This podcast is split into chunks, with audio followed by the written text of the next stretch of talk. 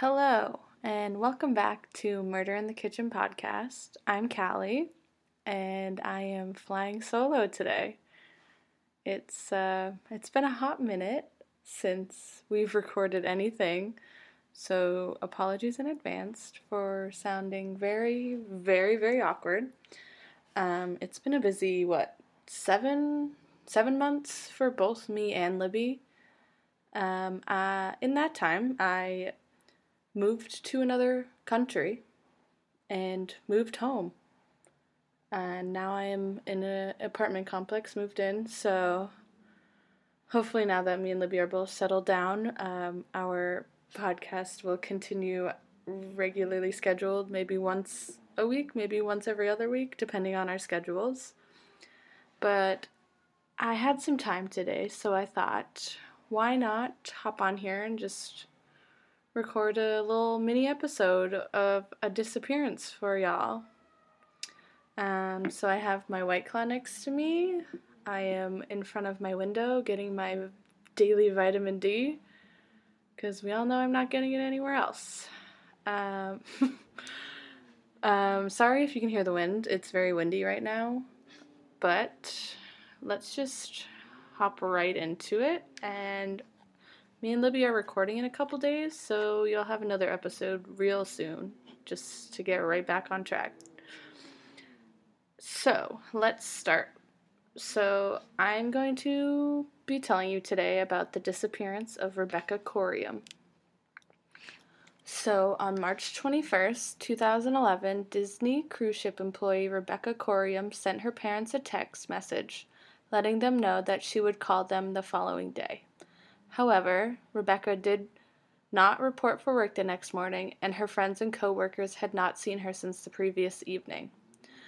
Although the crew conducted an extensive sh- search, there was no sign of Rebecca or any clues to her whereabouts. Rebecca, who was 24 years old at the time, simply vanished without a trace. So let's talk about her a little bit. So, Rebecca is a British citizen. She joined the crew of the Disney Wonder cruise ship in June of 2010. On the evening of March 21st, 2011, the ship, ship left Los Angeles en route to Puerto Rico. Oh, nope. Puerto Vallarta in Mexico. My bad. Still getting the hang of it. Um, at 5:45 a.m. the following morning, the ship's surveillance cameras captured Rebecca in the crew lounge where she was making a phone call. She was using an international oh, internal. Wow, I can't read today either. So, Rebecca was using an internal phone line and was visibly distressed during the call. She was also wearing what appeared to be men's clothing, but it's it's not confirmed. It's just um, like baggier than her normal clothing. The surveillance footage was the last time Rebecca was seen alive. As Rebecca was not found anywhere on the ship, Disney contacted the United States Coast Guard and Mexican Navy, who conducted an extensive search of the waters along the cruise ship's path. However, Rebecca was never found. The ship's captain concluded Rebecca Coriam was likely standing on deck 5 when she was struck by a rogue wave and swept off the deck and out to sea which I think is bullshit because if there was a rogue wave that tall to sweep someone off of the fifth deck up on a ship, I think more people would be talking about it. Um, the only proof that Rebecca was on deck five was one of her sandals, which was reportedly found on that deck. Although Disney has expressed confidence in their theory, Coriam's family is not convinced their daughter was killed by a rogue wave.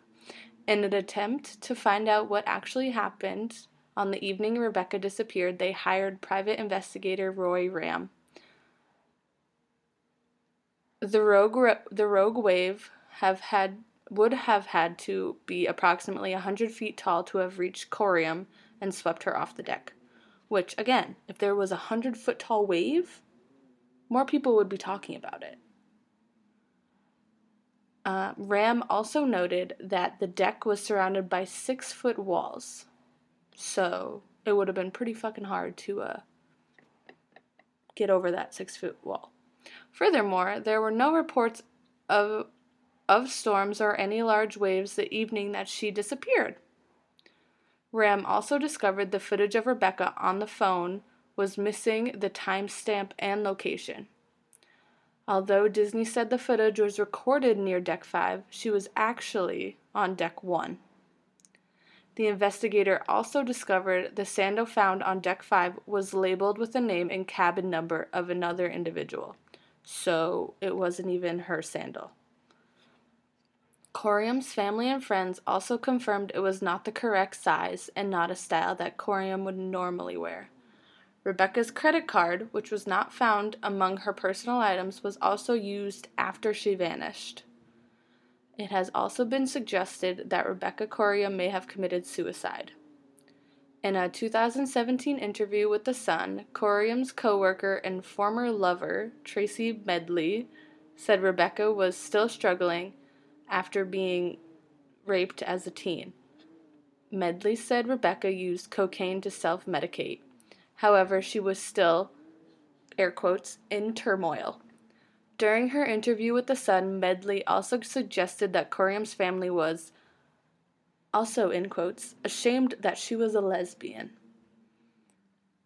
The night before Rebecca's disappearance, she was reportedly drinking heavily and had some kind of mental breakdown and this is all according to Tracy Medley, her former lover. She and three others were trying to help Rebecca back to her room. However, she began to scream, cry, punch herself in the face, and bang her head against the walls of the ship. This is still coming from Tracy. Later that same night, Rebecca reportedly said something along the lines of feeling like a failure because she wasn't brave enough to jump off the ship. Tracy Medley also said she and Coriam spent the evening of March 21, 2011, with Medley's boyfriend Devin Hyde, who was a bartender on the ship. Medley said that Corium left Hyde's room in the early morning hours of March 22, 2011, and she never saw her again. Although she has been accused of being involved in Rebecca's death, Tracy said she never did anything to physically harm her friend. She believes Rebecca jumped because she had attempted suicide in the past. Rebecca Coriam's family and friends in England do not believe she was capable of taking her own life. Instead, they suspect foul play.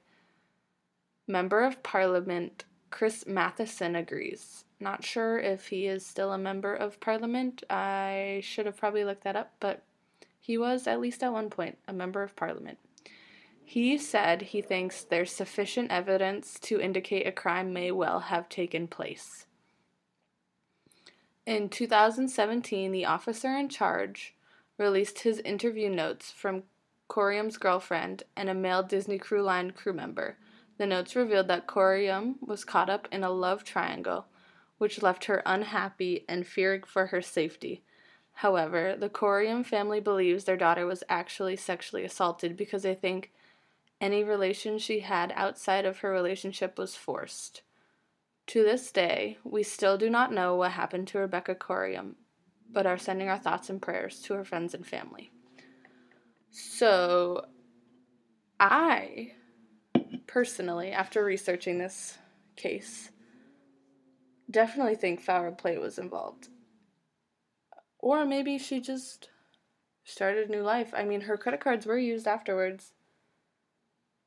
But I personally do not think that there was a rogue wave that swept her overboard because more people would be talking about that. And I think that the Disney Cruise Line was just trying to cover their own ass. Um, I'm not sure about the love triangle. I'm not sure about. I read reports that she was in a relationship with Tracy and Tracy's boyfriend, so that little thruple. Is that what that was called? Thruple? Threesome? I'm not sure how true that is. Maybe it is, maybe it isn't. Maybe something happened and maybe those two did something. Who knows?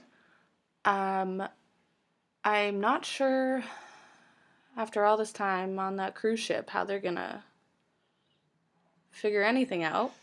Um, but I really, really, really hope someone who knows something steps forward so that Rebecca's family can have closure. Um, but yeah, this is the disappearance of Rebecca Coriam.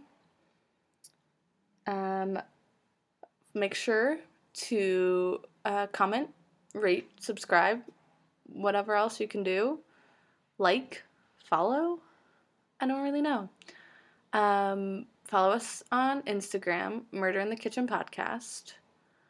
Um, send us case case suggestions, or you know anything else you want to email us about at murder in the kitchen podcast at gmail.com and i and libby so we both will see you next episode hopefully. Um, if not then i will one of us will make sure to record something. But we hope you have a nice day. Bye